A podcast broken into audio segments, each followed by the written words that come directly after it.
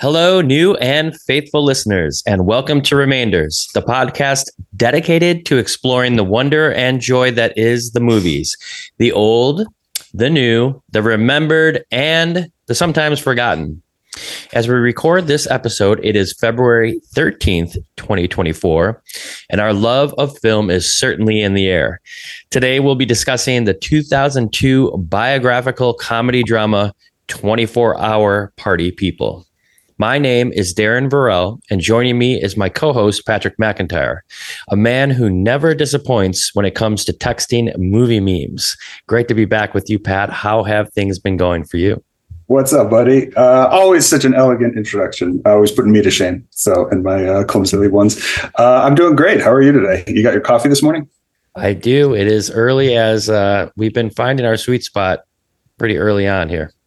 Well, early for you. I mean, I've got my list of stuff already done, being 2 hours ahead of you. So, yeah, LA definitely is moving a little slower than Chicago. So, I guess that makes sense.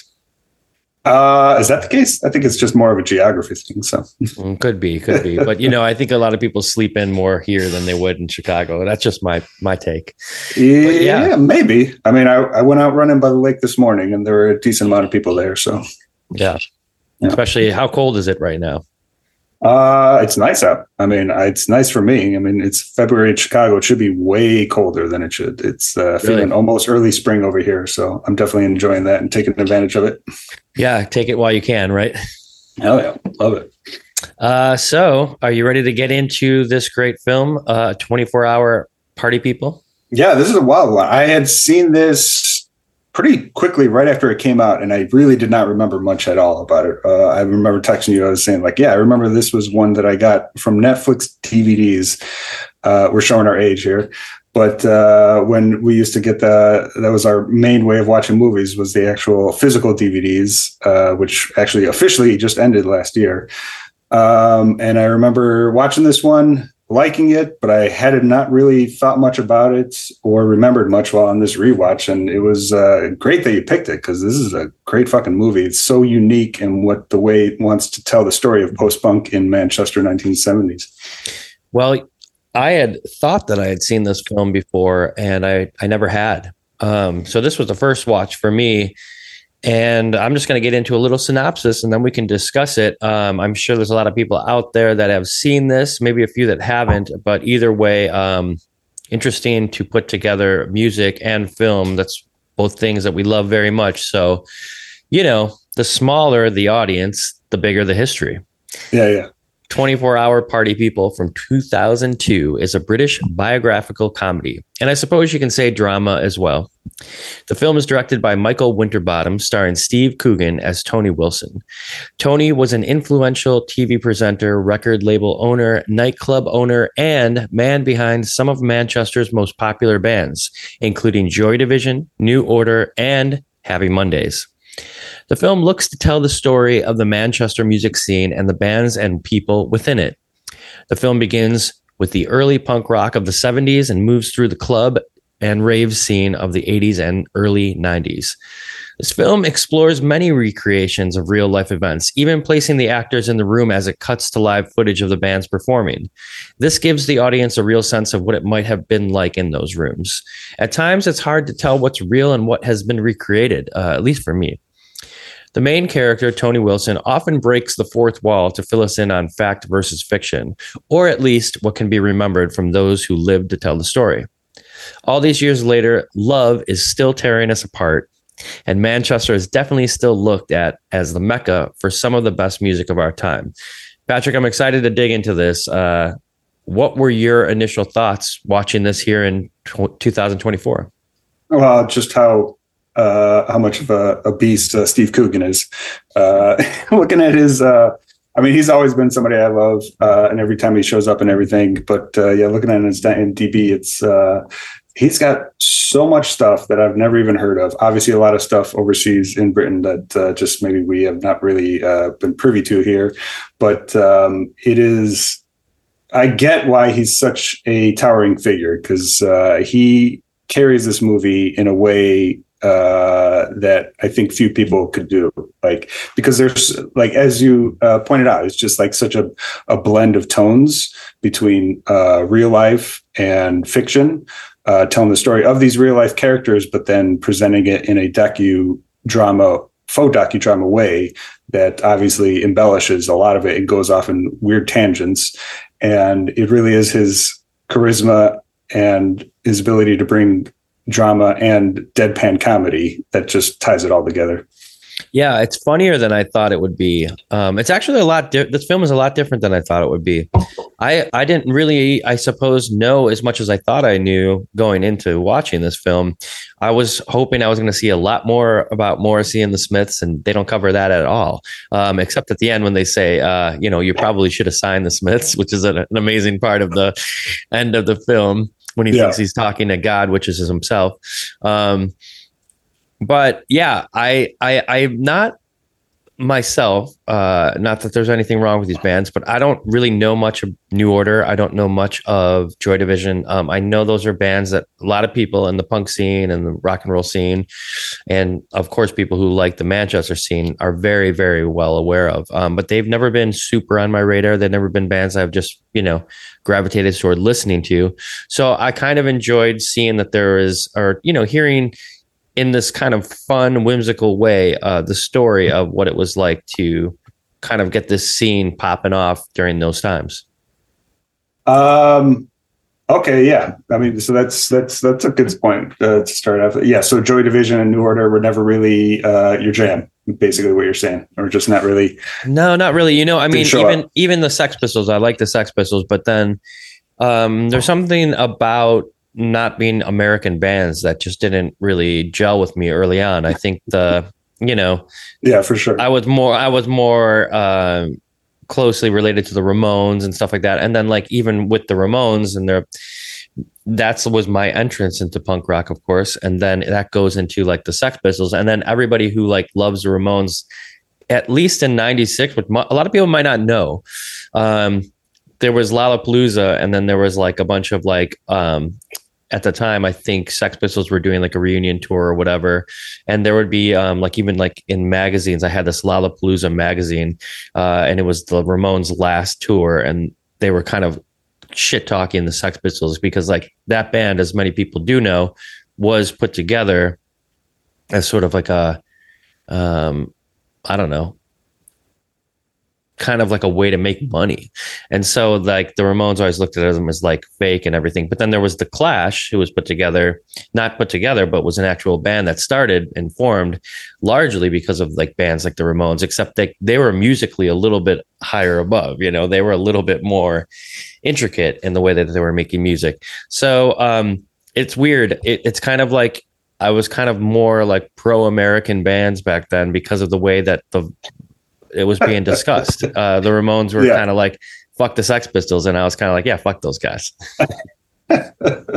Fair enough. You were easily influenced by, granted, one of the greatest rock and roll bands of all time, but still influenced by that for sure. Mm-hmm. So yeah, I got you.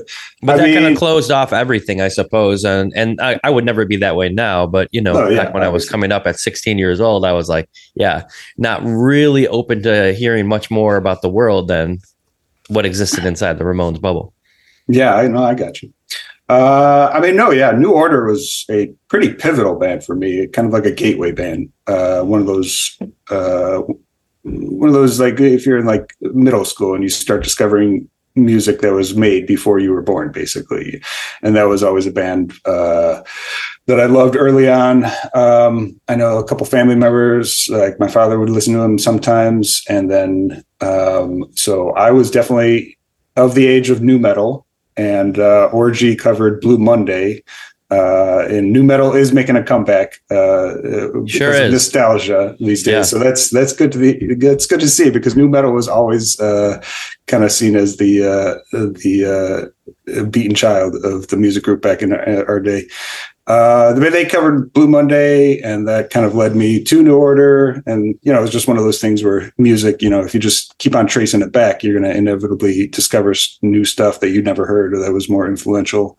And so, yeah, New Order was always a big one for me. Loved Joy Division, obviously. So that was great to see this in this. And it was kind of, again, treated in a way of like true life, but still playing with comedic tones, obviously, even around the death of Ian Curtis, the singer of Joy Division, and his inevitable suicide. You know, everybody, most everybody watching this movie, knowing his fate would be waiting for that moment to see how it's handled. And it's handled in a pretty... you know, serious but still comedic on the outskirts of a tone. So it was good. Yeah, I thought they did that pretty interesting. I mean, a lot of it is kind of like commentary too about like rock and roll and like obviously the beauty that is the creativity behind making art and making music, but also like the dangers. They explore that, and then they also explore like kind of like why business and creativity don't really mix sometimes very well. Actually, that's a large part of the story here, as we find out as the movie goes on. But I love the way it's handled, though. You have the suicide, and it is tragic, but then you cut to Tony Wilson, Coogan's character, discovering it, and he's obviously hurt by it, but then he still has got to move on with business, and he ends up having the town crier, an actor, yell out the death of Ian Curtis to the and they're watching it on the news. Right. It's so great. It was reminding me, I mean, just quick little tangent. I mean, I hadn't seen this since it came out, but the movie Control is a biopic on Ian Curtis. Samantha Morton, she's in that. And awesome. I love her. Sam Riley plays Ian Curtis. And that one is a far more serious docudrama covering his life. I haven't seen it since it came out, but I remember liking that quite a bit. So if you're looking for something more serious on Joy Division, that would be one to check out. I actually never heard of that. I would really like to see that. Yeah, that's a good reco. Yeah, it's like, what year was that? 2007. So yeah. About five years after this movie. So Samantha Morton had such a cool career. She was just in The Walking Dead a couple years ago as a pretty big character. And I remember being like, damn, I remember seeing her in like The Crow, and like obviously a bunch of different films. She's done kind of under the, like, she's kind of like one of those cool, amazing, like lead / character actors that you don't really like know fully. You're like, where do I know her from, you know? Oh, yeah, totally. Well, she looks different in all of her roles. So I mean, she kind of has a chameleon kind of vibe to her, even though it's her face is familiar. She's such a good actress. She can slip into so many different vibes. Yeah, totally. And I mean, so this film directed by Michael Winterbottom, you seem to had known some of his work before. I didn't really. Is that true? Do you know some of his other films?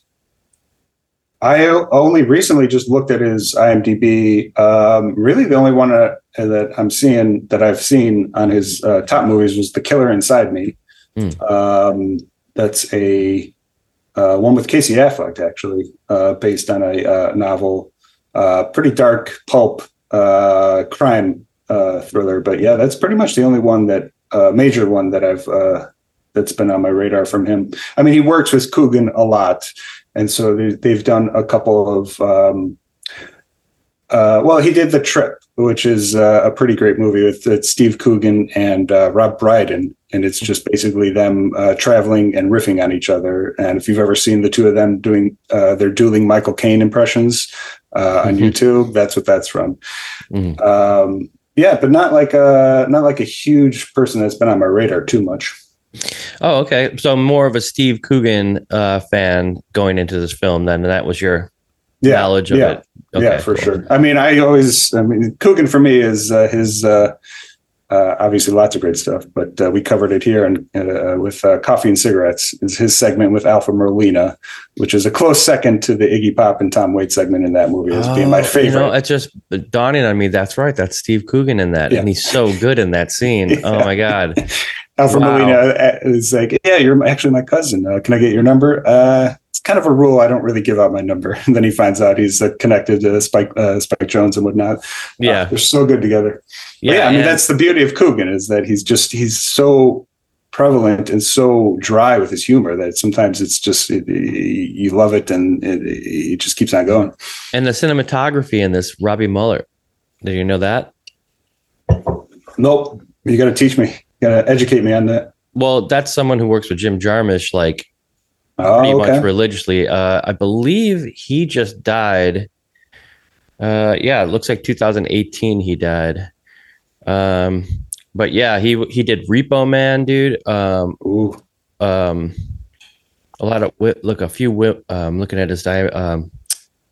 Looking at his Wikipedia right now. Some stuff with Wim Wenders. Paris, Texas looks like, yeah. Dead Man. Yeah, which yes. Paris, Texas, I mean, as the cinematography goes. I'm trying to say, so the Down by Law starts in 86 with Jarmusch. Then Mystery Train, dude. I mean, all these amazing Jarmusch films, pretty much Robby Müller cinematography in all of them. Dead Man, I mean, wow. So yeah, it looks like 2002 he did 24-Hour Party People with Michael Winterbottom. And I mean, it's got a really cool, like, it's really hard to almost read the titles on this, you know, because they're so like punk and they're like kind of like splattered. It's got a definite aesthetic to this film when it goes to like going back to the footage. It's obviously 2002 and some of the recreations have to go back to the 70s. So when they shoot those recreations, they definitely have like the film stock look of the time period. And you know, Coogan has like longer hair and those 70s things. It starts out really weird too. Like it's actually like a kind of a cool thing because you're watching this film, you're like, am I watching the right movie? Like he's doing this like hang gliding trick or something in the beginning. And that's like your way into it because really Steve Coogan was a TV personality. And so they're kind of getting you into who Steve Coogan is. And he says it all the time. Like, I'm just this isn't a film about me, but I'm like a part of the film, you know, and he kind of leads it, but it's more about the music scene and everything. And really it is about him, you know, but he's as the narrator sort of. Well, yeah, the vibe of Coogan is all right there in that first scene. Yeah, like you're saying, like he's doing the hang gliding, and then he lands, and then he starts talking to the camera, and starts telling me like, "Oh, this is what this movie's going to be about," and I think he says something like, "I'll be your Icarus," or "I was the Icarus of this story," obviously referring to like Icarus flying too close to the sun, being like him in his role of like bringing post-punk to the people. I love that. Wow. Yeah. Flying too close to this like magic that is the music scene. Yeah. But then he has that, but then he says, it's just like in perfect British Steve Coogan fashion, is like, and if you don't get that reference, you probably don't read enough. Yeah, very good. I actually love, because obviously he does show up as Icarus there at the end, telling him he kind of did a good job. Just full circle, as of course. And then, you know, after that scene, you do get into the room where he sees the Sex Pistols on stage. But it's a good introduction to the characters in the film. That was a great way to do it because they're all in the room. And he says something like, there's only like 46 people here. Here's my wife who, you know, this guy over here is going to sleep with. And then, you know, this guy also is probably one of the most influential people in music. And it's all like a bunch of people just like enjoying the Sex Pistols and kind of saying like, because we all got to see the music that came through town this sparked all the creativity.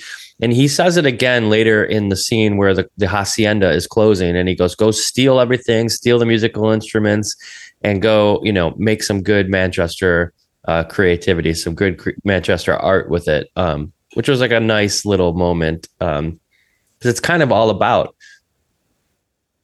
the scene there and kind of continuing it on into the future, maybe even past, you know, the 80s, which of course we know Oasis is, you know, a big Manchester band and others. So really cool way to intro all of the characters that you're going to see in this film.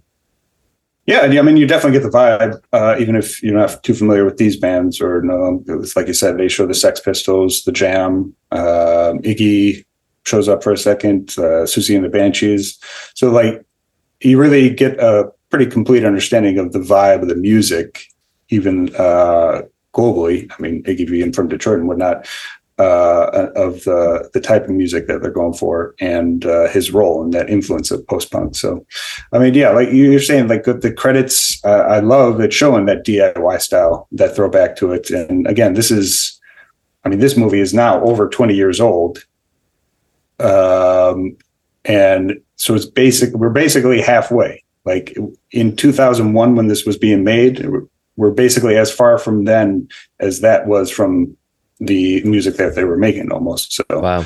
That is kind of the shift in time and seeing how like things constantly come back and the stuff that never leaves, the certain vibe of the punk culture that never leaves mainstream culture. Yeah. So much to look at in those 20 years and how music has grown or evolved or devolved, I suppose you could say. Or not grown. Yeah. Yeah. Not saying that that's the case, but you know, it's a malleable thing. So I would say, you know, there's one thing about this film that kind of got to me a little bit. I think it's a little long. I feel like this could have been edited a little bit more. What do you feel about that? I mean, yeah, I could see that. I mean, my guess is there was like they could have had like an 8-hour cut of this movie. Yeah, with the way they shot it, and I definitely know Coogan's vibe is to just put a camera on him and just let it roll for hours and hours and hours. Even though like it's a lot of improv, it's still meticulous in that. Okay, so you think this is a lot more improv in this film than? Well, I mean, I don't know for sure, but I just know he has kind of that vibe at least. But at the same time, it's almost like I think he like has a very meticulous idea of what it wants to be, but then he just lets it grow from there. So I could see like a 7-8 hour cut of this movie being available. Yeah. But yeah, I mean, it's, what is it? It's just under 2 hours, right? Yeah, I think like it's an hour 50 or something like that. So it's I just feel like some of the club scenes, they just kind of go on like a little long, and I feel it's also a product of the time. I was actually just reading in that Siskel and Ebert book about how they were commenting on music videos and how like some music videos that were happening at the time were going to influence the way that films were cut. You know, maybe that's my problem. Maybe I'm just not even realizing it, but like I'm part of this social media culture now where I'm like, everything needs to go faster or something. But just the pacing felt a little slow for me at times for this film. Really my only criticism, because I really did enjoy it. Even though like I thought I would know more about these bands and I didn't really. So it's kind of cool. Like you don't really get a full backstory of the bands either. It's not like this is not like a documentary or anything that. Yeah. You know, it's just about a scene and a time in history. And more so, like I said, like even though he says he's not the main character, you are really kind of getting more about who the Steve Coogan character like is and was. And he died, looks like in 2007 or something like that. So pretty young, but he was like definitely behind a lot of the bands that were popping off at that time. Yeah, I mean, I think the style captures the hangout vibe of its comfort. Like you said, you don't learn the specifics of a lot of the characters, but you're just there to hang out with them. And I mean, so at the end, he basically gets an offer for the Factory and the Hacienda, which are the two clubs where everything is going on. And he says, the Factory is the record label, right? The Factory, I got a little confused on which, because they had a couple different places they were bouncing around, but I know the Hacienda is the party, is the actual club. Yeah. But, and I think the Factory is more the record label, but you know, at the beginning of it, I think he had the idea to have a club and a record label. So I think it was kind of both.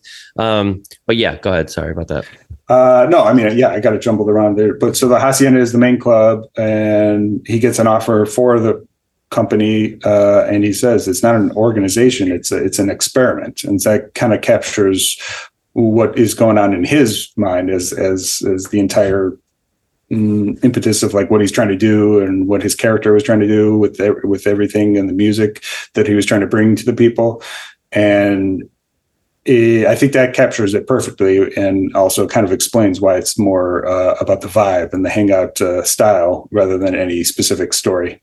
And, you know, adding to that, it's like,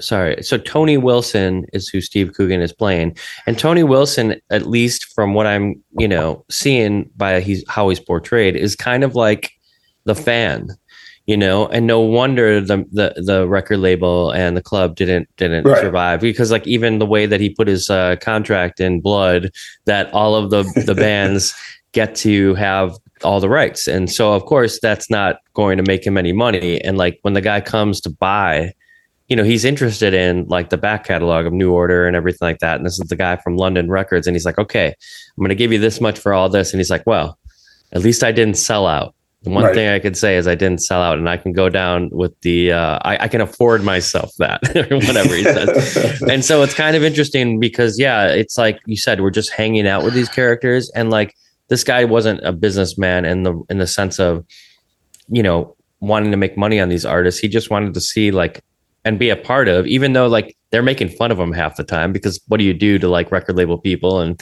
you know, people that are seemingly authority figures in, you know, the music scene, you talk shit about them. You think that they're the enemy, you know? Yeah. And so he doesn't really get much love, and he never gets super mad. Like even at the end, when the guy from the Happy Mondays basically goes off to an island, fucks around with money, does drugs the whole time, and they paid him to go do that, and then he comes back and has to sell them, you know, the tapes back. He doesn't even get mad at that. At the end, he's smoking like hash with them or whatever. It's like, you know, okay, cool. This is what artists do, basically, you know.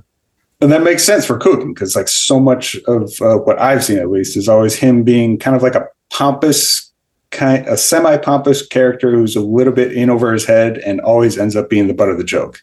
So it's kind of a little, certainly in line with the character. Not so much pompous, but Coogan definitely plays him a little bit smarmy. But yeah, I mean, so that captures, like, I was thinking about that line, like saying, at least I didn't sell out, and how different that is now than back then. And I mean, in the 90s, the worst thing you could do in life, especially as an artist, is to quote unquote sell out. And just how much that is not even a notion anymore. Man, like you're so right about that. I mean, the idea of selling out is not anything anybody young would think is a bad thing, really. At least like there's the worst thing. So, I mean, you're so right about that. And I haven't really thought about that in a while. Like that was always like the fear is like, if you're a musician, you're going to sell out and you don't want to do that. And, you know, I was even thinking about that recently with Green Day, and like, you think at this point in their 50s that they give a fuck about like all the shit they got for like selling out? Like they basically started punk back up in the 90s. You know, all these other bands were so lucky to have Green Day doing that, but yet they got so much shit from their like scene for selling out. And like here they are, they're just like living in mansions for the last 30 years based off of a fucking hit record that they had. Nobody cares about that anymore. But then the alternative is the people who are selling out online these days, right? Like the people who are just like trying to be influencers so that they can sell a fucking couch or, you know, some Pepsi product that's you know, a knockoff brand, anything they can do to make like $20, you know, from some company, and they don't even know what they're hawking. They're just like, okay, let that money come in and I'll sell it to the public, you know, and I'll worry about if somebody dies from the concoction that's in this Pepsi product later. You know, it's totally selling out every chance you fucking can in this the world that we're living in right now. Yeah, yeah, I know it's wild. Yeah, like I said, I can remember when if like you saw a band, you liked them, but then you saw them in like a commercial or something, you'd be like, fuck that band. And now it's just like most people would be like, right. Even the Ramones, like anytime you see a commercial, it's like Blitzkrieg Bop, you know?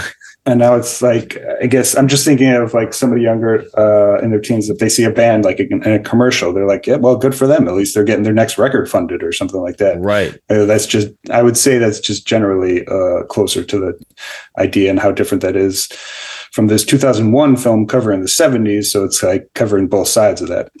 Yeah, no, 100%.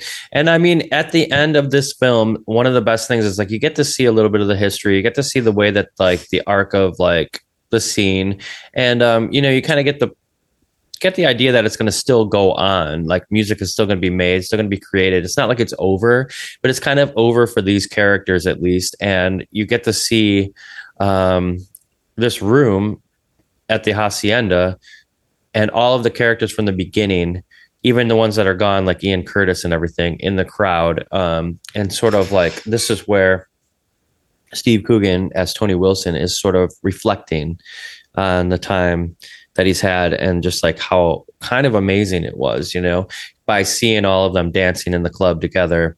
It's kind of a beautiful moment in this comedy drama here. But what do you think about that scene? Yeah, I mean, it was pretty impactful. You're talking about the very end, right? Yeah. Mm-hmm. Yeah. Like I said, it kind of took its time with it. And you see the ghost of Ian Curtis for a second. He just sees him dancing and then looks away and see that he's obviously gone. And I thought that was like a perfect kind of vibe to like a capture, like the ghost of this towering figure is just going to keep on being a presence for everybody going forward. Yeah. Yeah. Artists live forever, right? In a perfect world, yes. Some of them, unfortunately, get forgotten. Yeah. Casting. I mean, Ian Curtis, Sean Harris. It was awesome to see him show up. He, I don't know if you got to him, but he plays the big bad Lane in two of the Mission Impossible movies. I think Rogue Nation and Fallout. Mm. And so seeing him, he's got those early scenes as Ian, and he's like confronting Coogan's character and like threatening him to fight him at the beginning. And you could just definitely tell that this guy he was so perfectly cast as like somebody who's like might go off on anybody at any time. Yeah, I actually haven't seen we didn't get to those or whatever, but Lenny Michael James, I recognize from the Walking Dead universe. He was in. Also, I think Fear the Walking Dead, but was a really big character in those, and he's really good in that. So that was kind of cool to see him. And then, we get to see Andy Serkis, of course, right? Andy Serkis. So this is, is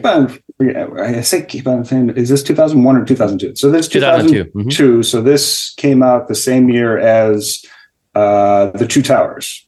So basically the first time you're getting a view of Gollum. And so right, you don't really in the first one, right?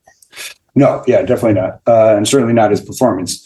And so to have him in this movie in that same year is hilarious. And because he just sounds so much like it. I mean, he still does, but like he's really in that Gollum phase when this movie was being shot.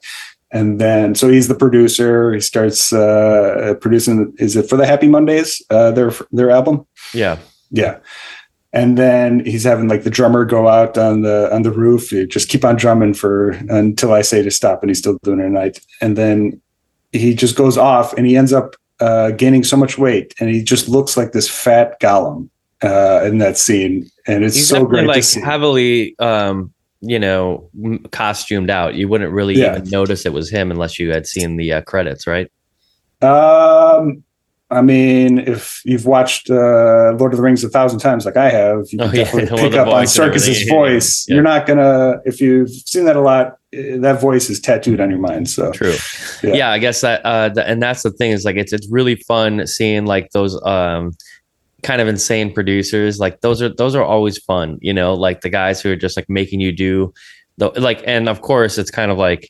So like, okay, well, it's going to be this much an hour. And of course they're fucking around for half the time. You know what I mean? Yeah. I love that shit. And then when you first get introduced to him, he's like, okay, it's going to be 50 quid an hour. And, I want rights to everything basically. And he's like, Steve Coogan's like, okay.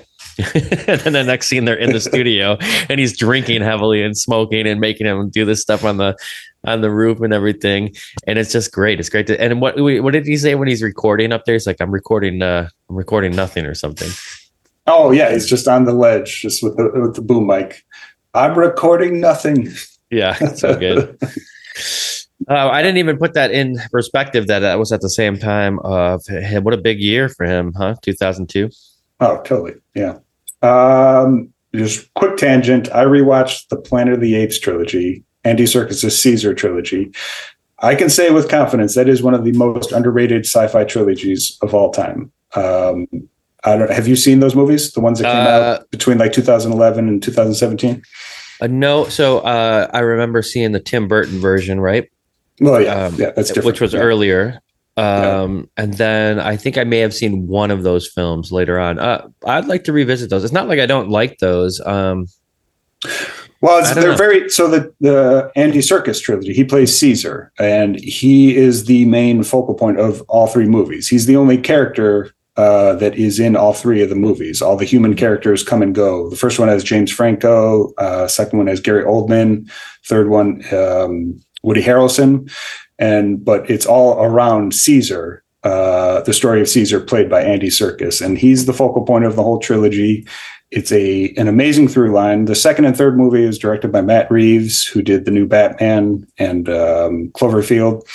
Great director. Those movies are so underrated. I think they are going to be remembered for a long time because of their quality. Wow, cool. And yeah, largely because of Andy Serkis's performance. I mean, he is the main character of the trilogy, no doubt. And I feel like that kind of got lost on the time. At the time of them coming out, like the idea of an entire trilogy being based around a CGI character, even though it is Andy Serkis, it certainly wasn't marketed like that. And like I said, he was the only character to go throughout the whole trilogy. No human character is in more than one movie.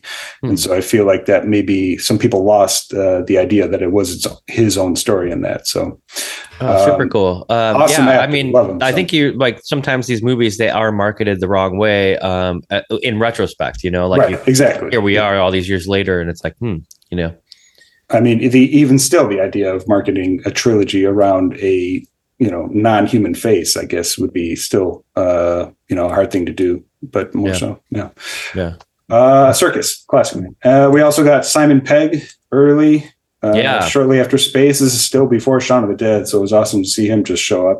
Shaun of the Dead, 2004, so this is like a couple years before, right? Yeah, that sounds right.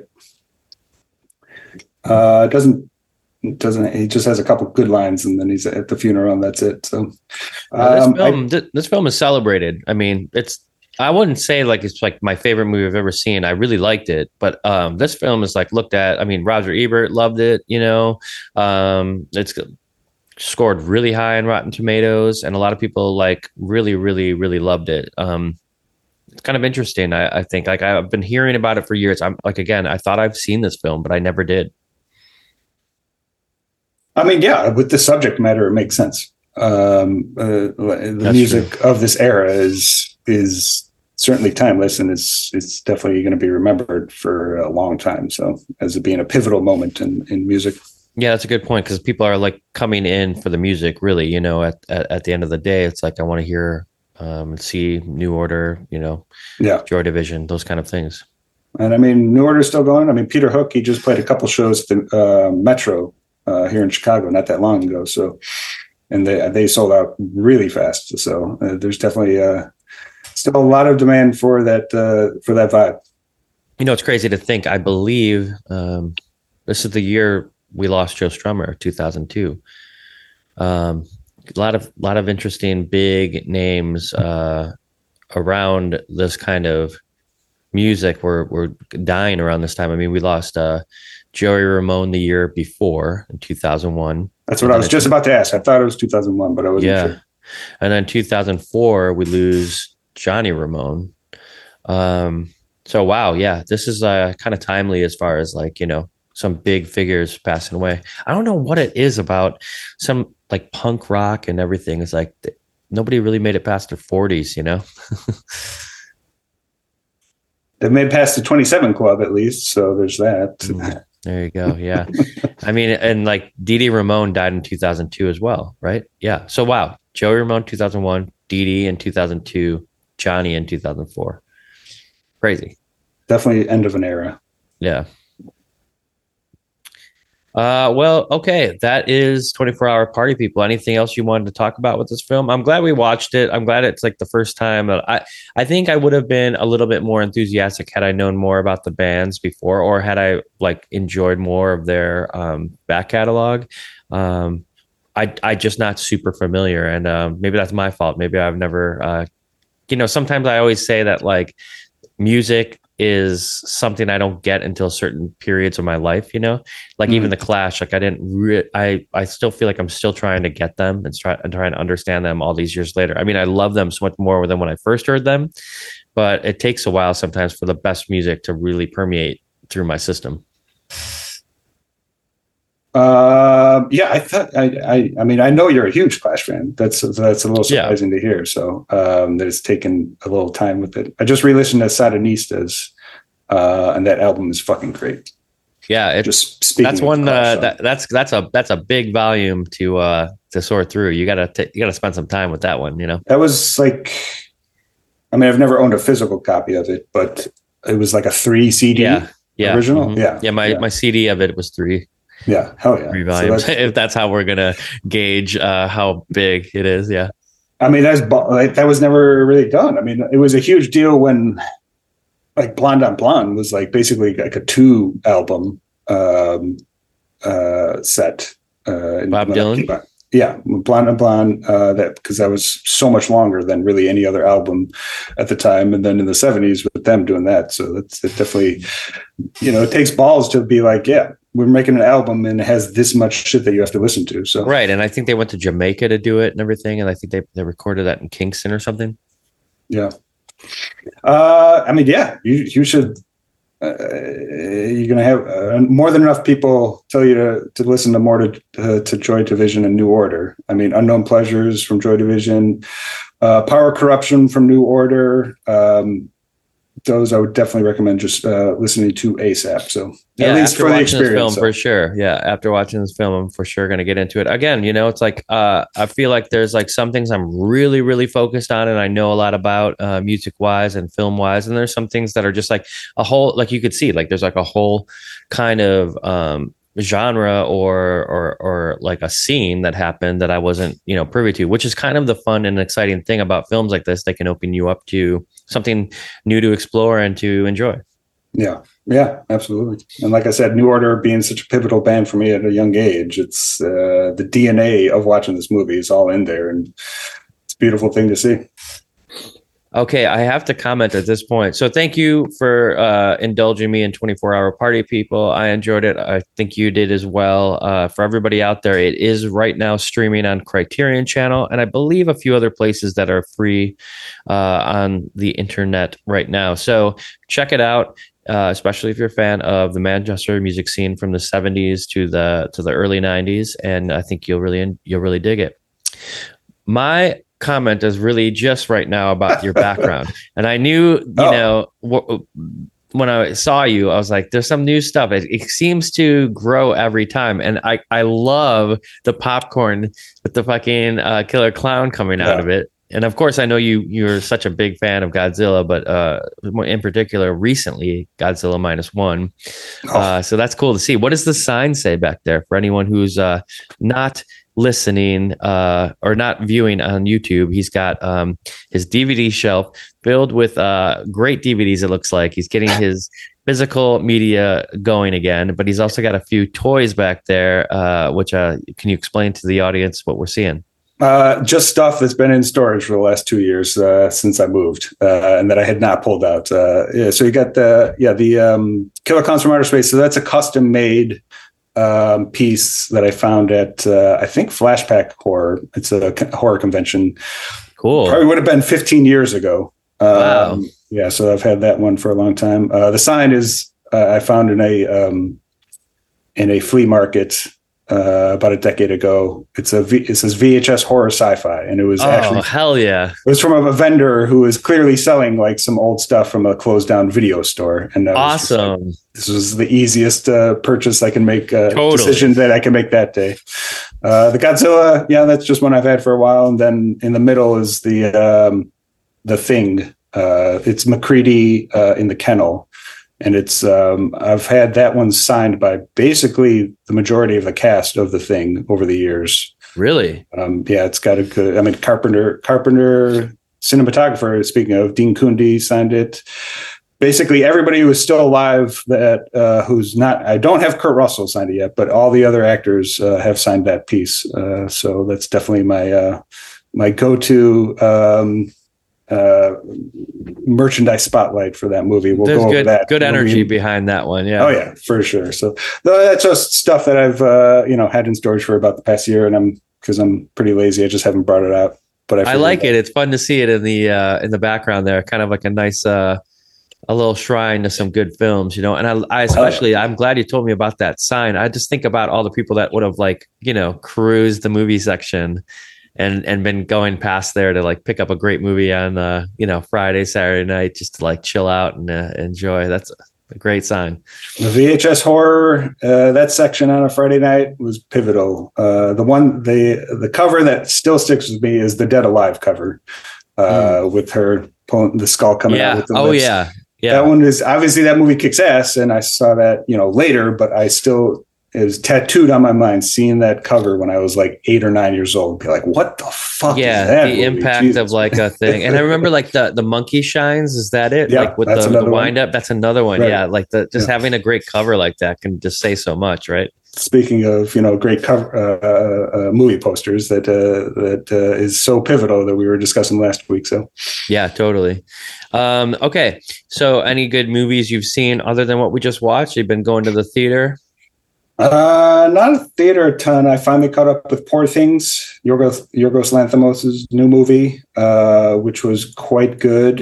I don't know what else to think about it. It's a loaded movie. I don't know. Have you seen it with Emma Stone yet? No, we've been really wanting to go, but again, it just has to do with time. But it looks, It looked great to me. I mean, good cast, Great cast. I liked it. I think. That's about where I'm at with it right now. So, gotcha. I mean, I love Yorgos. I mean, I've never really rewatched any of his movies, but every one of his movies that I've seen, I absolutely loved. I would like to rewatch Killing of a Sacred Deer, because that's the one with that's the A24 film that he did. I think that's like the start of his A24, right? It might have been Colin Farrell. Is that right? Colin Farrell, and I'm forgetting his name from Banshees of Inisherin, Barry Keoghan. Oh, okay. Yeah. So it's the two of them before Killing or before Banshees of Inisherin, and I remember that one being off the rails and really enjoying that one. And I like The Favorite a lot, but yeah, there's a lot of movies that I just haven't revisited. So it's the Poor Things. I was kind of more confused, not confused, but definitely.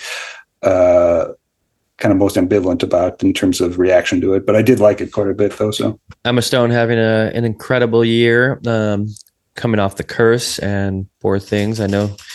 I do need to keep on watching The Curse. The Curse is fucking fantastic. Yeah, so where'd you end up on? Are you halfway through or something? No, I'm still on the first episode. So. Oh, okay. I'm taking my time with it because there's a lot to cover. But I mean, I have been catching up with a couple Russell McKahee movies, director of one of our favorites, Razorback, that we covered on the show.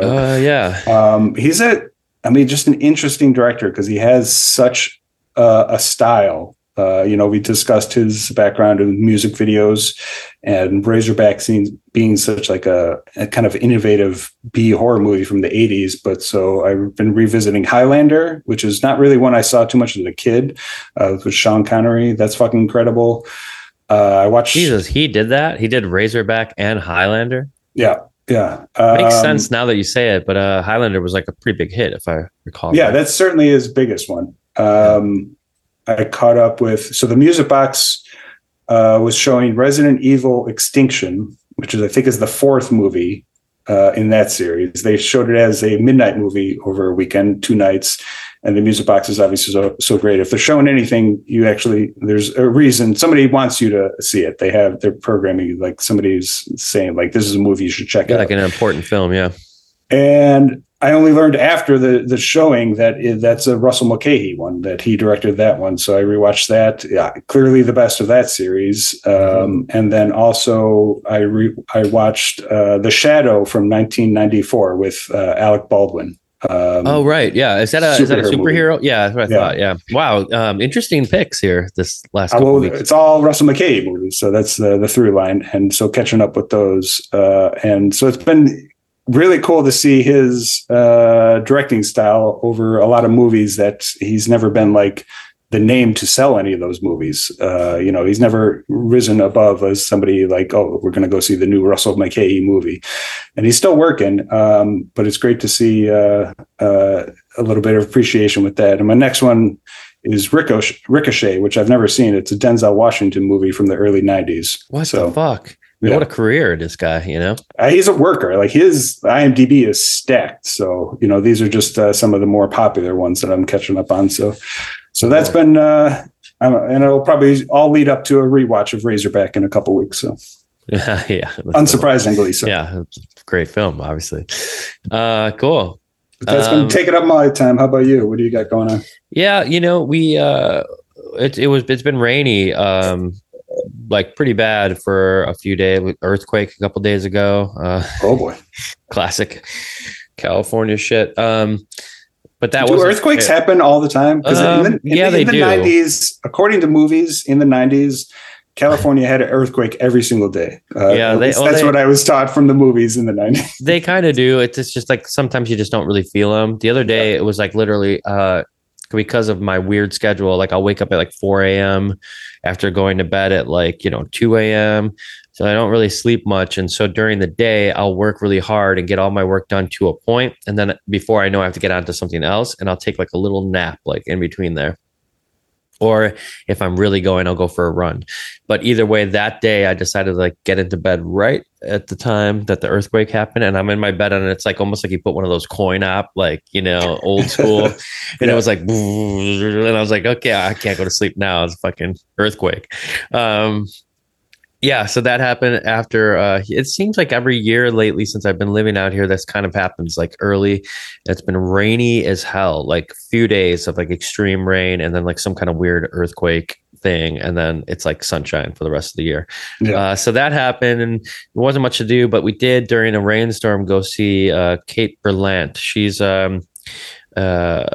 comedian, definitely in a lot of films. She was in Once Upon a Time in Hollywood as the girl behind the ticket booth that takes Sharon Tate's picture.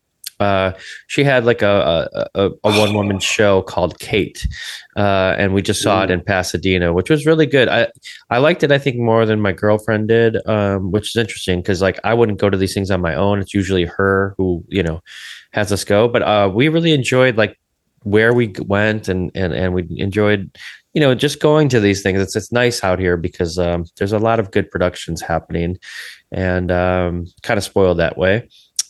And I'm trying to think. Did you have something to comment on that? What was her name again? Kate Berlant. So you telling me her in Once Upon a Time in Hollywood. So she is in a great skit on I Think You Should Leave. I think the first season. I don't know if have you caught up with that? I don't watch it. You haven't watched it. My girlfriend loves it. I know you guys would probably talk your ears off on it. It's some of my favorite sketch comedy of all time. It's so fucking great.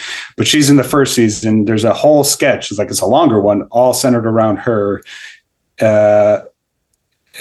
She basically gets the house. She inherits she buys the house of the creator of Garfield, and they stage an intervention at the house of Garfield. Amazing! It's so fucking great, and she's so goddamn hilarious in that. I just really haven't seen her in too much other than that sketch and then Once Upon a Time in Hollywood. So that must have been awesome to see her. I'm sure. Really, it was cool. I've seen her a few times. That there's another smaller theater over here called the Elysian Theater.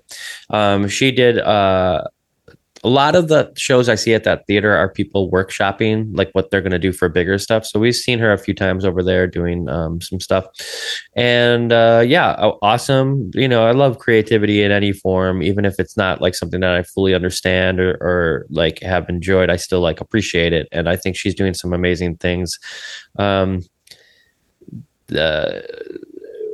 only say that because I wouldn't go see a comedy show or improv or anything on my own. I really am kind of forced into sometimes these things, but then I really enjoy them. It's weird. It's I don't know why. Maybe it's because of the fact that I'm just so busy. Sometimes it takes a while to push me out of my comfort zone of work. I don't know why I'm just really stuck in work lately.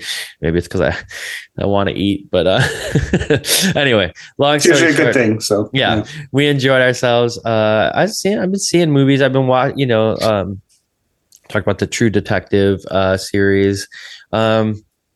What's going on with that? There's a riff going on that I've seen. Yeah. The creator is hating on the new season, I guess. That's all I know. I haven't watched any of the seasons. No shit. Okay. I have to read some of that stuff because I know, again, my girlfriend does read a lot of that stuff too. I try to stay away from it so that I could just watch it, without. Well, really the only social media I like is film Twitter. I avoid all other social media now with a plague because it's terrible, but I do curate a Twitter feed where I can just look at movie kind of news and then I'll just scroll through that maybe once a day for 5 or 10 minutes and that's it. And so I'll pick up on stuff like that. And that's, I think it's still great for that. But yeah, I just saw that either the creator or the writer of the first season is throwing shade at the new season for its tone or something. I forget his name, Nick Palazzo or something. But yeah. Okay. So look, like the first season, just like, it ruined it for everything because just people are never going to like any season of this show without, I mean, that was exquisite. You've seen that first. No, I haven't seen any of them. Oh, you fucking crazy. You need to see that first season. I know I'm missing out on great TV. I'm not arguing that at all. I just like, again, if I'm watching something 99 out of 100 times, I'm going to put on a movie. Well, just like, yeah. And long story short, it was so fucking good that it ruined every single thing that, like, they should just change it from True Detective to something else because it's just, it doesn't live up. Nothing lives up to it. But I still think that's a hard thing with the changing, with a different cast or a different story each season. I guess that's a different type of challenge because you're not staying with the same characters. Right. Totally. Yeah. And, you know, in this one, they're using female characters that are both detectives and they are kind of the same thing. They don't necessarily have a lot in common, but really they do kind of, you know, it's like, it's a weird, so there's like the rub and like, you know, you like that. You like to see these cops that like against everything, they have to kind of stay together to do the job. Right. But they don't necessarily like really would, if it hadn't been for this job, they would never be around each other. So I like it. I think Jodie Foster's a fucking badass. And the I don't know the woman's name, but the other girl that is in it is really good too. There's some really good acting. And it does have some Thing vibes, which you'd like. We talked about that before. Yeah. Yeah. I mean, that definitely was piquing my interest for sure. Yeah. So, you know, long story short, everything is like good. I've been trying to fill up a lot more creativity and really push towards a lot more art and do things. To start my year, it was a weird January. Like it seems like nothing ever happens, and then all of a sudden, like things start to happen at early February. So I've been busy, staying busy, and enjoying my life out here. Yeah, I'm digging this. These a couple of new pieces. The one to your left, I saw that on your Instagram and loving it. Yeah, this one is one of my favorites that I've done in a while. I've been really collecting like old, cool, like. Really, really picking them out based on like pieces that I have in mind that I want to do in the future. So a lot of times what I have in the background, like will be part of like the image that I put up here. So I'm going to be doing a lot more of that kind of stuff. I've also been creating a lot of stuff for like future shows and stuff like that. So other than what I'm posting online, there's just like a lot of shit in the background I'm doing. And yeah, I don't know. What a cool life I get to have creating art every day. I mean, I'm grateful for it every day. Hell yeah. Love to see it. You want to talk some music? Yeah, let's get on to some music that we're listening to lately. Do you want me to go first?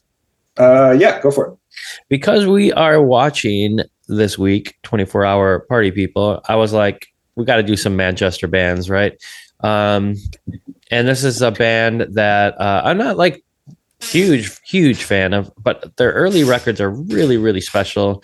I got to play in the club in my band in 2017, where they signed their record deals or their management deal, one of the two, called King Tut's Waha Hut in Glasgow, and the band is Oasis. Everybody, I'm sure, knows Oasis.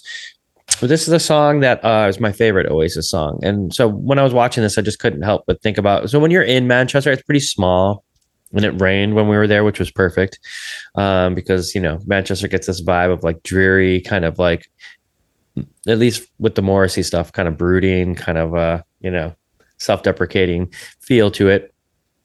It seems to rain all the time. And Oasis is... an interesting band to say the least, maybe because of the two brothers. It's pretty, it will live in infamy, but they have some great songs. And my favorite song is a song called She's Electric. And I believe it's the Definitely Maybe record that's on. I'm pretty sure.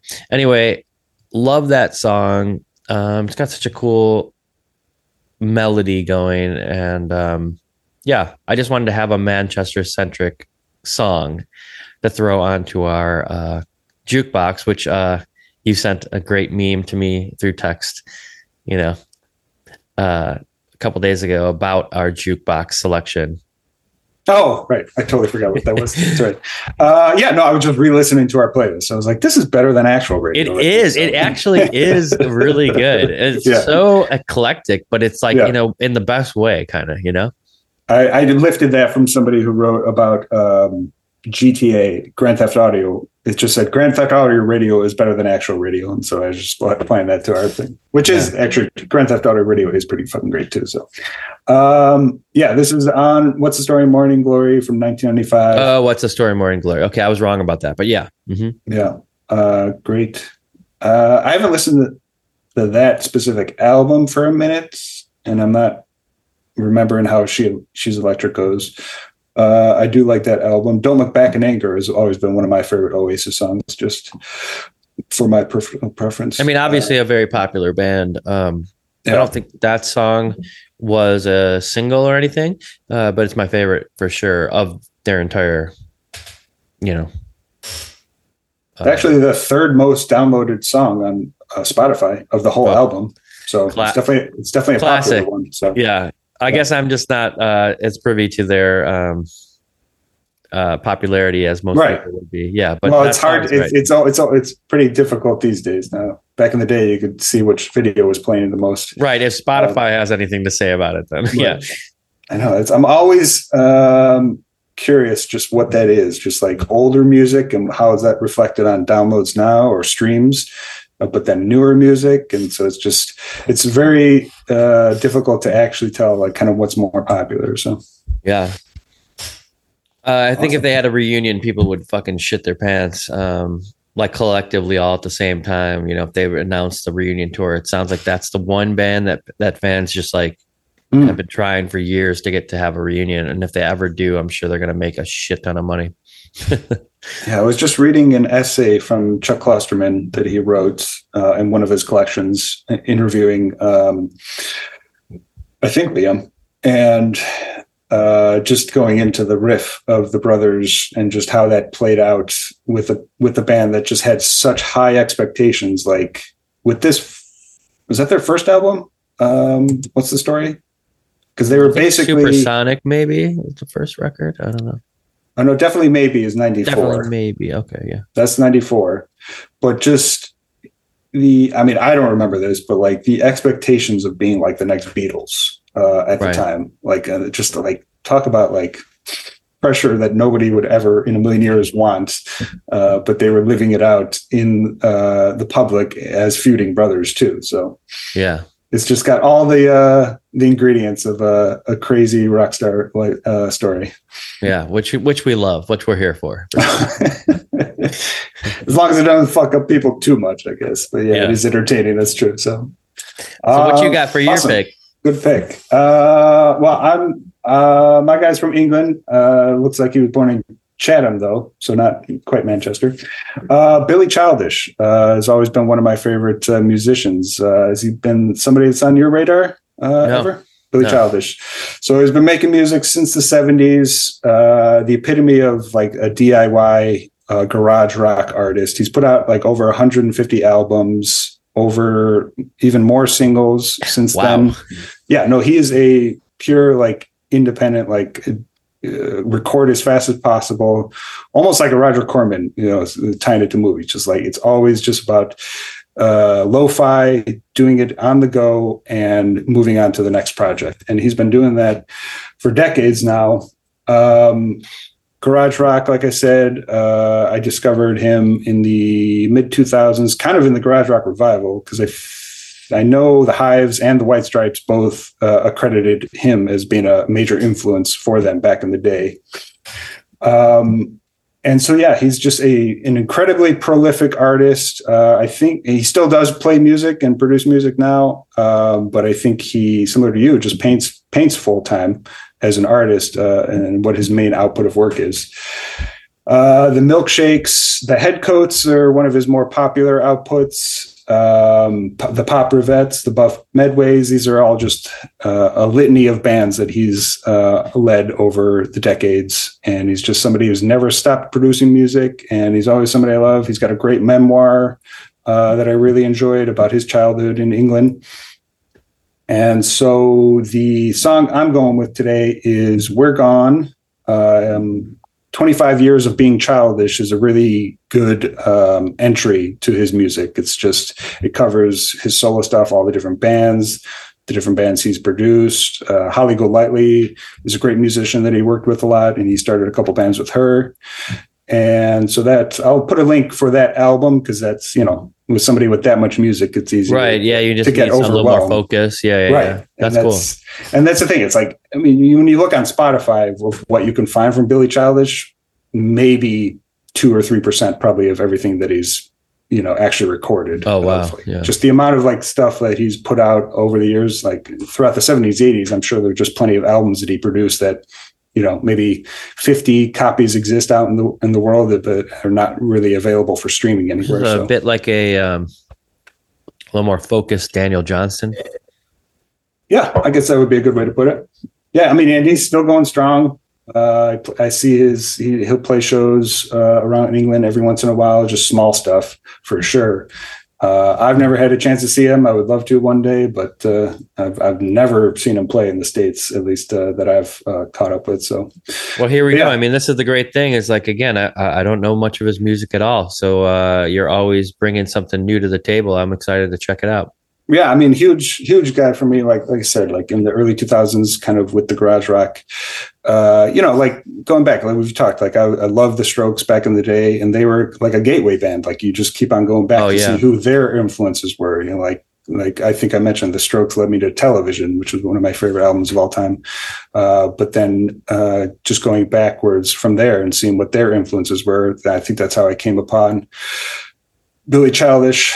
Now that I'm thinking about it, he might have been featured on Little Steven's Underground Garage back in the day, so maybe I've discovered it there. So it's like a Sirius XM show, right? With Little Steven, yeah, that's his radio station. He's been going strong with that for 20 years. That was a pretty pivotal one. Nonstop throwback to all types of rock and roll. So, cool, awesome, man. So what's the name of the song again that you're putting on? We're Gone. We're Gone. Okay. We're Gone. Great song. Great little garage rock ditty. There's a documentary right now on Netflix that I did watch about the making of We Are the World. Yeah, We Are the World, I believe. It's on Netflix, and it has a bunch of people interviewed, but mainly Lionel Richie telling the story of like how that all went down and shit. And like it's kind of interesting just in the fact that like you didn't really like realize how that came together and everything. It was like to cure people that are hungry in Africa, but like all these stars in one room and stuff like that kind of reminds me, like you're saying, that there's so many like artists out there that just have like such an eclectic style. There's indie artists, like the world is full of so much great things to find. I'm glad we have a podcast where we can talk about these things. So, you know, just for me, for myself, I'm not just for our listeners, but for me to like, you know, dive into something new and enjoy in my life. Is that the one where Bob Dylan is in the background? Yeah, it's great. Really lazily just being like, I don't want to be here. Well, because it's kind of like, yeah, there's all these pop. Not in like an asshole way. He just looks totally zoned. I think that's the one. I know that image of Dylan. I'm just not sure if that's. Yeah, there's a section of there's a section in it about that kind of like, you know, he just doesn't belong there. He's this like, you know, guy from the 60s that's doing all of these sort of protest songs. And here he is with all the pop singers in the world in the 80s in the room. Like, of course, he's Bob Dylan. But like then he goes on the mic and like he's like singing like this. And, you know, it's real quiet. And they're kind of like, OK, like we got Michael Jackson going like, you know, and then there's that, you know, that's so a it's good like Jackson. Good well, job. Yeah, but you got all these different singers, you know, then you got Bruce Springsteen and you've got Kenny Loggins and you got Cyndi Lauper. And it's like they tell it's really cool to tell like a good story about how like they had to produce it with Quincy Jones behind it. Like who is going to be matched up with who, where are their voices going to go? How do we do the range of the song? Right. It's kind of like a interesting, like, and again, it's not just normal singers, and artists. It's like the biggest stars of all time. And they're, you know, egos walking into the door and you've got only a few hours to do it. Pretty cool. And I'm actually starting to realize I liked it a little more than I did when I watched it, as I'm talking through it. Well, when you get a bunch of people in a small space like that, legends, you get, sometimes you get that, sometimes you get the Super Bowl shuffle. And, you know, just I'm gold here for is the Super Bowl shuffle the gold, all the time. Gold is just made in the air when you put everybody in the room in a short amount of time sometimes. So that's true. All right. Well, cool. 24-hour party people, go check it out. Good to catch up with you. And I think you got the pick next time. So this was my pick. Yeah, we're going to stay with British documentaries, actually. We're going to go into the Up series, 63 Up. Right. Yeah, so that's... I know you're a big fan of those, so I've never checked out any of them, so I'm excited to dive in. Yeah, it's there's going to be a lot to talk about and influence. Richard Linklater is hugely influenced by those movies. I know you're a huge fan of Linklater. Of course. And just the... seeing how those movies has just been had been going since the 60s and their understanding of time with their characters. I think so we'll be starting with the first one, yeah? No. 63 is the most recent one. Oh, okay. There is, I mean, they've covered these characters every 7 years since they were children, and 63 is them being 63 years old. So it's the most recent one. Should we, as the audience, or even myself, like watch the other ones before we dive into it? Would you don't need to, kind of? No, I don't think you need to. I think overall we can watch 63 Up and talk about the series as a whole. You get truly a revisiting of the characters. So there's not really anything you're missing. You're still going to see everything that led up to them where they are at 63 years old, and you'll get the idea of what they've been doing since the project started. So you don't have to watch the old stuff, but you definitely. You know, it will add more to it, but talking about the project as a whole, 63 Up is the most recent one, and that would be an awesome place to do it from. Awesome. Okay, cool. I'm excited about that. I've heard you talk about this for years, let's dive in next time. And hey, thanks everybody for tuning in and listening in to. I believe this is our 54th episode of Remainders. Crushing the 50s right now. So that's right. So we'll talk to you next time. And Pat, have a good week and see you again soon. See you, bud. Bye-bye.